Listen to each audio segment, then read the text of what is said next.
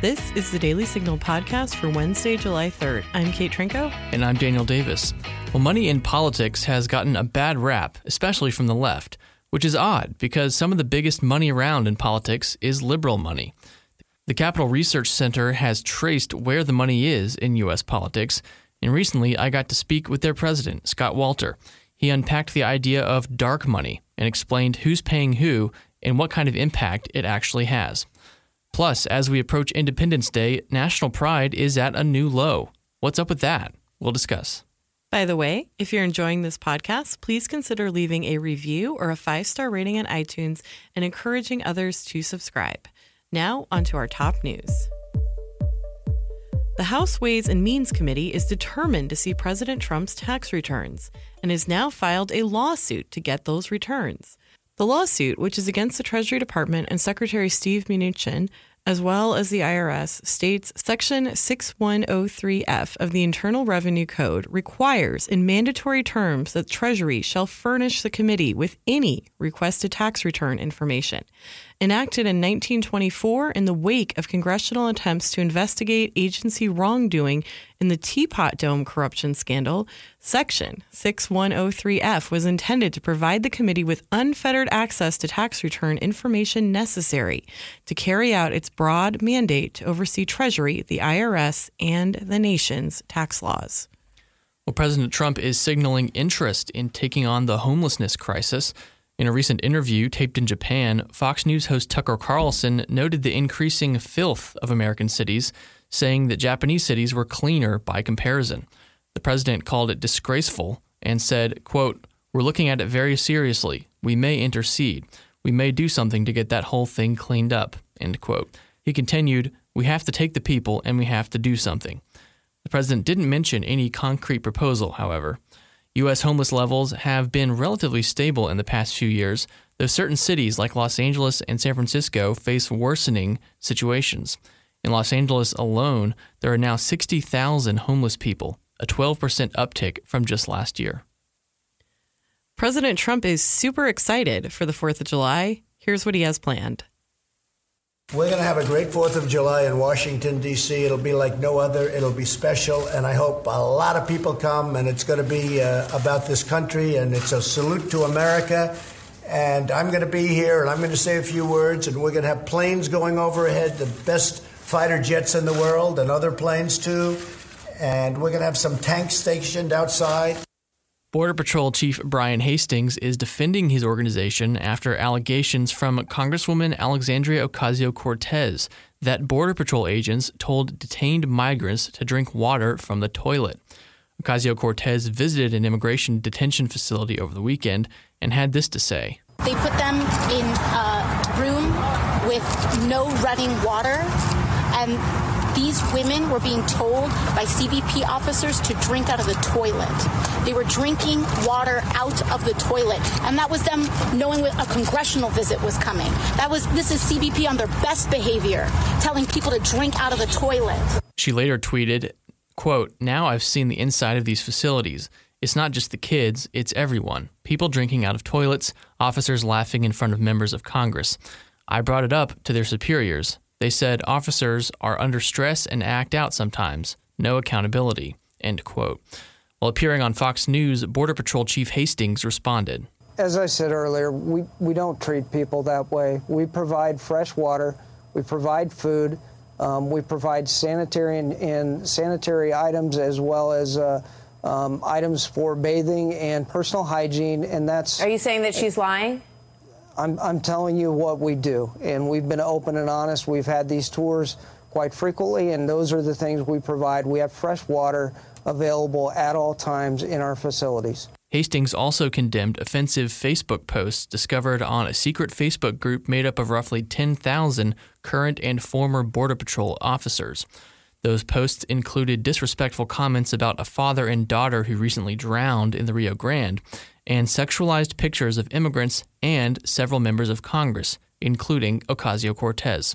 The Border Patrol chief said those posts were, quote, not representative of the standards of conduct that we as Border Patrol agents hold ourselves accountable to. Quillette's Andy Ngo, who was attacked by Antifa activists over the weekend in Portland, appeared on CNN to talk about what happened, definitely sounding the worse for wear after his hospital stay that occurred as a result of his injuries.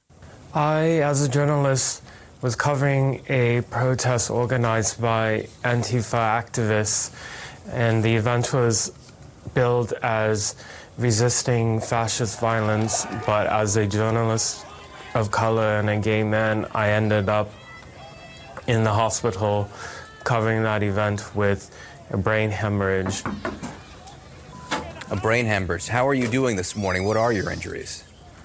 I I'm glad to be out of the hospital. Uh, I'm surprised that various times um, I'm having these cognitive hiccups that weren't really apparent to me um, from just laying in bed in a hospital. But now that I'm trying to return to more normal activities, um, they're becoming uh, more apparent.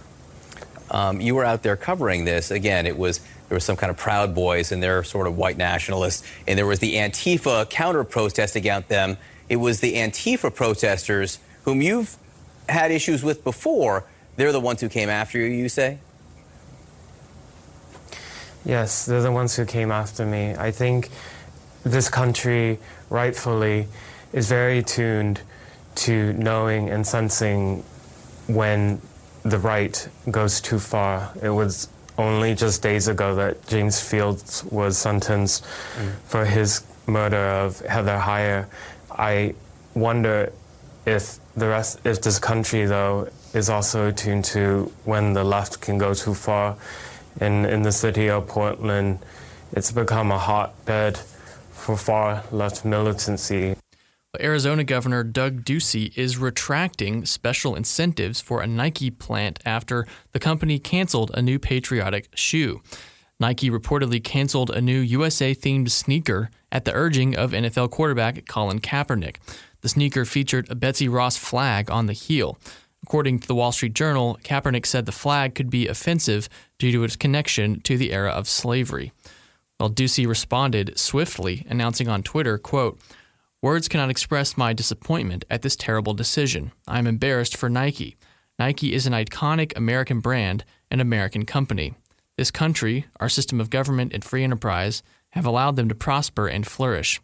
Instead of celebrating American history the week of our nation's independence, Nike has apparently decided that Betsy Ross is unworthy and has bowed to the current onslaught of political correctness and historical revisionism.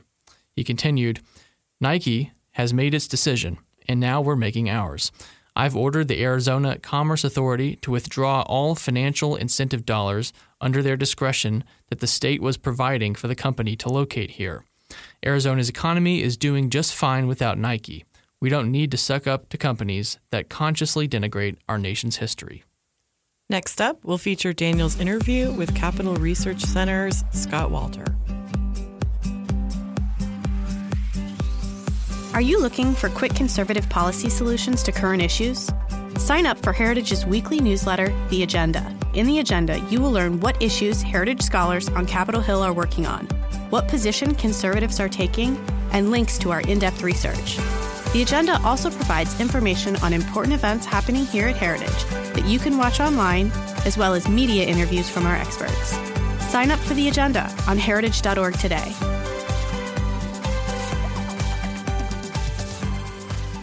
I'm joined now by Scott Walter. He is president of the Capital Research Center, and he uh, previously served as the uh, special assistant to the president uh, for domestic policy in the George W. Bush administration. And he was also vice president of the Philanthropy Roundtable. Uh, Mr. Walter, thanks so much for your time.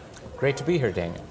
So, I want to talk to you about the left. Your organization maps the left, um, and specifically dark money. Uh, this is uh, something that uh, both sides talk about the dark money on the other side, and we have things like campaign finance reform to block this kind of thing, supposedly. Um, you know, the left talks about the Koch brothers, folks on the right talk about the Soros money. Um, I want to ask you about all of that and the research that your organization has done to actually map out what the reality is and uh, whether what, what the how, how the two sides kind of match up to each other. Um, so, what's your what's your basic analysis of which side has more dark money? Uh, well, it's easy. All types of money there's more of on uh, the left than the right. Uh, a classic, simple example of how the media then lies and misportrays this is uh, Jane Mayer, famous New Yorker uh, writer. She won a New York Times Book Award for her book a couple of years back entitled Dark Money. Um, she, uh, before that, she had a big article in the New Yorker on the biggest Republican donor in North Carolina, Art Pope. And she made a big deal out of how uh, the Republican side had more independent expenditures, which is one of the sort of three types of monies that can go into political campaigns. And it was true, they had a bit more in that. But overall, when you count up all the money on both sides, in fact, the Republicans were outspent in the election that they won. So I guess they must have actually persuaded voters. So uh, there's, there's, a great irony to this. And of course, all this talk about money that people are constantly doing, it's a way to avoid the substance of issues. So right. most recently, just a few days ago, the Washington Post had a huge, long thumbsucker, as they're called in the journalism business, a big, long article that was attacking Leonard Leo, uh, who's associated with the Federalist Society and other efforts to put judges on the bench who actually think the Constitution should be obeyed, which is pretty nefarious, I admit, but anyway, that's what they do. And this article attacked him for all this dark money he has. And there's, uh, and, and it, the bottom line was there are three interlocking nonprofits that he's associated with. And in 2016 and 17, they raised $33 million. Now, nowhere in the thousands of words in the article was there a hint of the least illegality of any kind whatsoever. Everything was completely above board. Nor was there the least hint that there was anyone on the other side making arguments for the other side or that they had raised a penny. But in fact, the other side in that particular battle uh, is led by an entity called Demand Justice. I say entity because it's a complete abstraction. It does not exist as an independent organization. Uh, it doesn't file the typical 990 forms that regular charities file about their expenses, their revenues, their salaries, their vendors. Um, it is just a, a website run by a giant 501c4 nonprofit on the left called the 1630 Fund which okay. even left wing places like the Center for Responsive Politics explicitly call a dark money group. And would you care to know how much the 1630 Fund raised in 2016 and 17? How much? Uh, 101 million. Okay. And so three times. but it is only one of four interlocking nonprofits in something called the Arabella Advisors Empire. Arabella Advisors are actually a for profit consultancy that runs all these in house nonprofits. And in toto, those four interlocking nonprofits raised $939 million in 2016 17. So I guess the moral of the story is everyone raises money. yes. and uh, it sounds like the media just is honing in on one specific uh, group that's raising money, but not really, you know, I guess the assumption behind that is that this other side is wrong on all the issues. well, this is the funny thing, you know, we know that we've won the battle of ideas on the courts because when left wing justices like Sotomayor, for instance, get nominated and they sit in front of the senators, they swear up and down that, oh, no, they would never legislate from the bench. Oh, of course, they always want to follow the Constitution.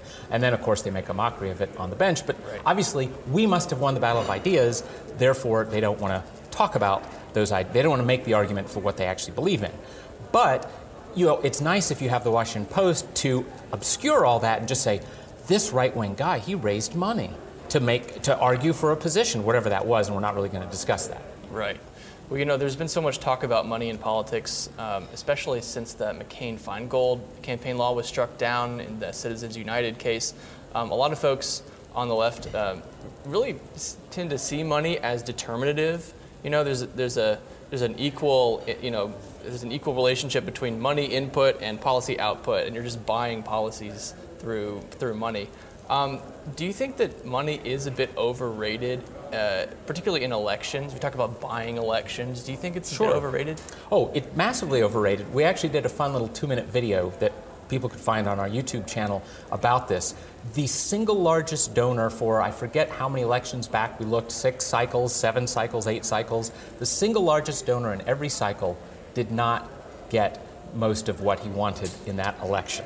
Wow. There is there is no clear. The other thing is, you know, Jeb Bush would be president today if money mattered. Right. The 2016 was the greatest example of the idiocy of money determining everything. Didn't he spend like uh, almost three thousand dollars per voter in yeah, Iowa? he had hundreds of millions of dollars.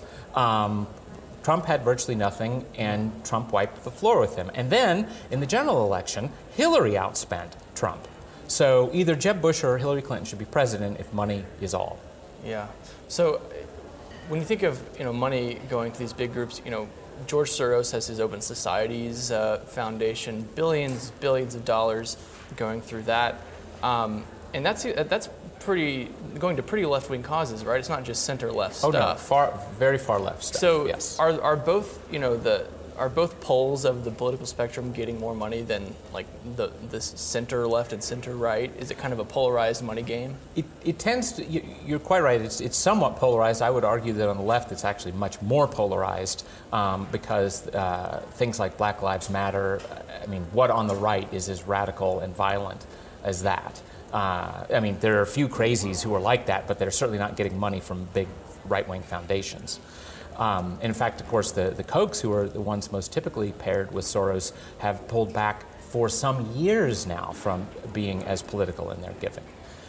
So you, you have that. We also we did another study. You mentioned Citizens United, and the, this is again a classic example of the left focusing on some little tiny part of the whole truth in order to make a dishonest point. So there are three rivers of money into politics. One is the hard political dollars going straight to candidates and parties, right?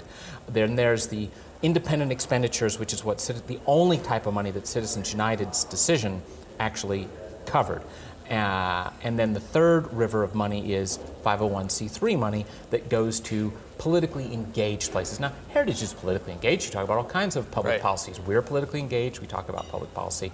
Um, the th- sorts of things, Open Society Fund, same thing. Well, our study looked at the years before Citizens United in 2010 and the years after Citizens United.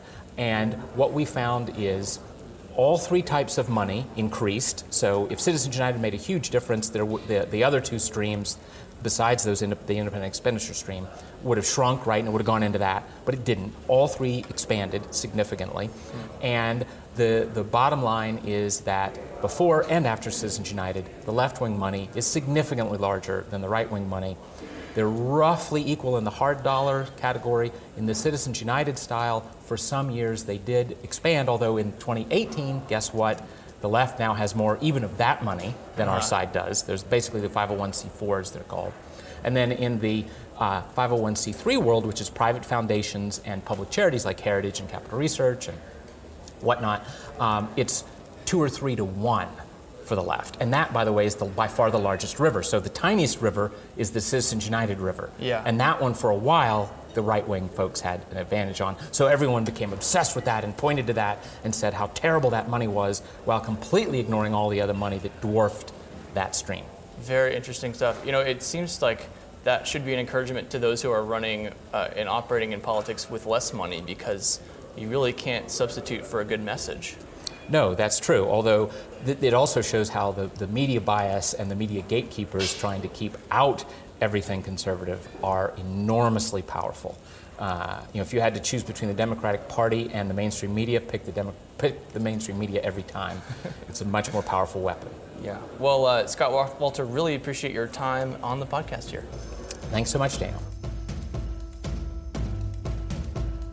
Do you have an opinion that you'd like to share? Leave us a voicemail at 202 608 6205 or email us at letters at dailysignal.com. Yours could be featured on the Daily Signal podcast.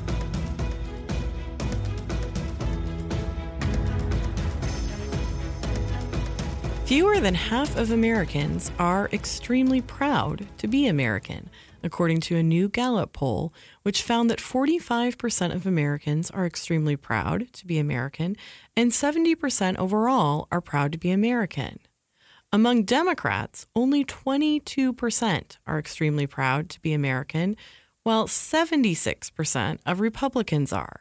Gallup notes that while Democrats being proud of their country has gone way down since President Trump was elected, 68% of Republicans were still extremely proud to be American when President Obama was in office. So it doesn't seem that partisanship cuts the same way on this issue. Daniel, what did you think about this poll? Yeah, that was just a stunning gap. I mean, 22% of Democrats alone uh, are extremely proud to be American. And uh, yeah, I mean, and that's that's coming at a time when, I guess, for, with the exception of Trump in their minds, we're at this tail end of progress, or like where we've had all this historical progress in America, uh, you know, and and now still only 22% are proud to be American. I'd be curious to ask them why uh, it is. Is it because of our history, or is it because of the way we are today? I don't know. I mean, liberals tend to not be so much fans of our history, but like the direction of the future. But if they're talking about today, it's like that seems kind of hopeless. But I, I do I do wonder though about the political differences. Um, you did mention that when one president was elected, his you know people of his party became more proud of the country and, and it went down for the other party. I think that's definitely part of it. Um, and it's only accentuated now because of just how polarized we have become. Um, so for Democrats, I guess Trump represents what America is now. And so I guess they don't like that. Yeah, I mean, as you say, there could be a lot of factors at play, but I do think it's extremely troubling in the sense of you know, we constantly hear from the left about um, systematic problems, and that seems to be a mindset that's um, taking more of a hold among the left. It's becoming more mainstream on the left. And of course, the United States has had flaws. It was a moral outrage that slavery was allowed for so long and that there was discrimination for so long after that. But, you know, every nation has had slavery, basically, has had, you know, huge moral outages um, or outrages. I, I just, there doesn't seem to be an ability on the left to recognize what was good and unique about America. It seems like they almost are approaching life in this somewhat childish, like you either had to be perfect or you're no good at all. Yeah, no, it's definitely a zero sum mentality. I was also going to say maybe it, all the pride went to gay pride because you know we are on the tail of the gay pride month. But I mean, if it did go to gay, I mean, I guess they would say like transgenders aren't accepted in America. I mean, the, the I mean, what you were saying about the present. I mean, look at what the left has achieved. I mean, we're, you know, screaming about it every day. Like, it would right. seem that they would say America is on a trend that they would appreciate, um, you know, including stuff like a pride parade being something that all the city officials go to. And, um, but it's not, I don't know. And I think, you know, especially coming, um, this poll, of course, came out the same day that we found out about the Nike shoe, which we covered in the headlines. And, you know, it's just so interesting. Like, here, we have, you know, this great story of our founding, this desire for freedom and liberty. And they just can't accept it at all because it was accompanied by the evil of slavery. And I, I just, I mean, yeah, maybe you have to. I mean, you sort of see where the America hatred seeps in here. It's if it's all or nothing, then I guess you want to start another country almost. Yeah, and that that it's kind of a concerning mentality because when you think of like what's the logic there of all or nothing? Well, that means we burn Monticello to the ground. It means we rename Washington D.C. because it's named after a slave owner. I mean, you could you could literally apply this everywhere. You know that we got to just remake everything, um, and it really requires us to be able to look in the past and see threads of real goodness woven in with threads of real uh, evil, like slavery, and distinguish between them. Um, you know, I think that's just essential and it's something that we're losing. Yeah, and I think also, you know, we have a culture that's becoming increasingly intolerant in some ways. You know, there's this whole cancel culture on Twitter where if someone says one thing that's politically incorrect, it's sort of like they're over for life. Um, and, you know, a point that someone raised on Twitter, and I can't remember who, but, you know, it's sort of like Christianity has this idea of forgiveness for sins. And if we're moving into a post Christian world, are we also losing the ability, you know, whether you agree with Christianity or not, to process that every single person does bad things? And how do we how do we deal with that? Yeah. Oh man, that that's a potential can of worms there because that brings to mind the Me Too movement. Remember last year we were talking yeah. about this how you know, there's no real standard for what if someone committed some like quote unquote minor offense or something that w- within the Me Too movement? Like, is there a way for them to get redemption and to come back into society? Um, it's hard to see what that is without some standard. I mean, like you mentioned, at least in, in Christianity, you've got this like spiritual realm where forgiveness is actually possible, regardless of what consequences you have to pay in society. But we've sort of collapsed like the spiritual space into into into the world, you know, the rest of the world now. So there's really no there's no chance of forgiveness at all. Right, and I don't really know. It's just perpetual penance, basically. And I don't really know like what the right answer is in a lot of these cases. I mean, Me Too is the perfect example. It's a thorny question. I would say like yeah, I mean, if you rape someone, you're done with public life, definitely. But yeah, as you say, what about some of the in between cases? I I don't know what I think. I don't know. Um, but I do think that this is sort of a new thing, this sort of mob justice mentality that we're seeing through social media, and I think it's a fascinating um, example of how technology is changing us in ways that I don't think we foresaw. and anyway, we've uh, strolled a little bit far away from the original far. question. Basically, America get patriotic again. Yeah, but Maybe I think Trump's military parade will do that. Maybe all the kids no watching, all you know, from home in America, even the liberal kids will see like, oh, those tanks are awesome. Go America. Um, okay, I don't know, but I, I think more so. I would. I think that Gallup's only been doing this poll since um, 2000 or 2001. Of course, they mentioned the historic highs were um, immediately after 9/11 and the years uh, following, which makes sense. But I do think what we're seeing here is a bigger and bigger gap between the left and the right. And this is like one of those cultural battles that we didn't used to be fighting, and we are fighting. We didn't used to fight. You're right because even a lot of mainstream people on the left, like Jon Stewart Mm-hmm. um, from The Daily Show, he was very pro-American, even though he was criticizing a Republican administration. He was, you know, even even in before the congressional committee a few weeks ago, I remember him. He said specifically, "This country is great and worth fighting for," and so on, that kind of thing. Like when you lose that base level of, even if I disagree with who's in power, at least I love this country. hmm That's that's a problem. Yeah, and I don't know how you bridge that gap. Well, a good place for us to leave it. Thanks for listening to the Daily Signal podcast, brought to you from the Robert H. Bruce radio studio at the Heritage Foundation. Please be sure to subscribe on iTunes, Google Play, or SoundCloud. And please leave us a review or a rating on iTunes to give us feedback. We'll see you again tomorrow. You've been listening to the Daily Signal podcast, executive produced by Kate Trinko and Daniel Davis. Sound design by Michael Gooden, Lauren Evans, and Thalia Rampersad. For more information, visit dailysignal.com.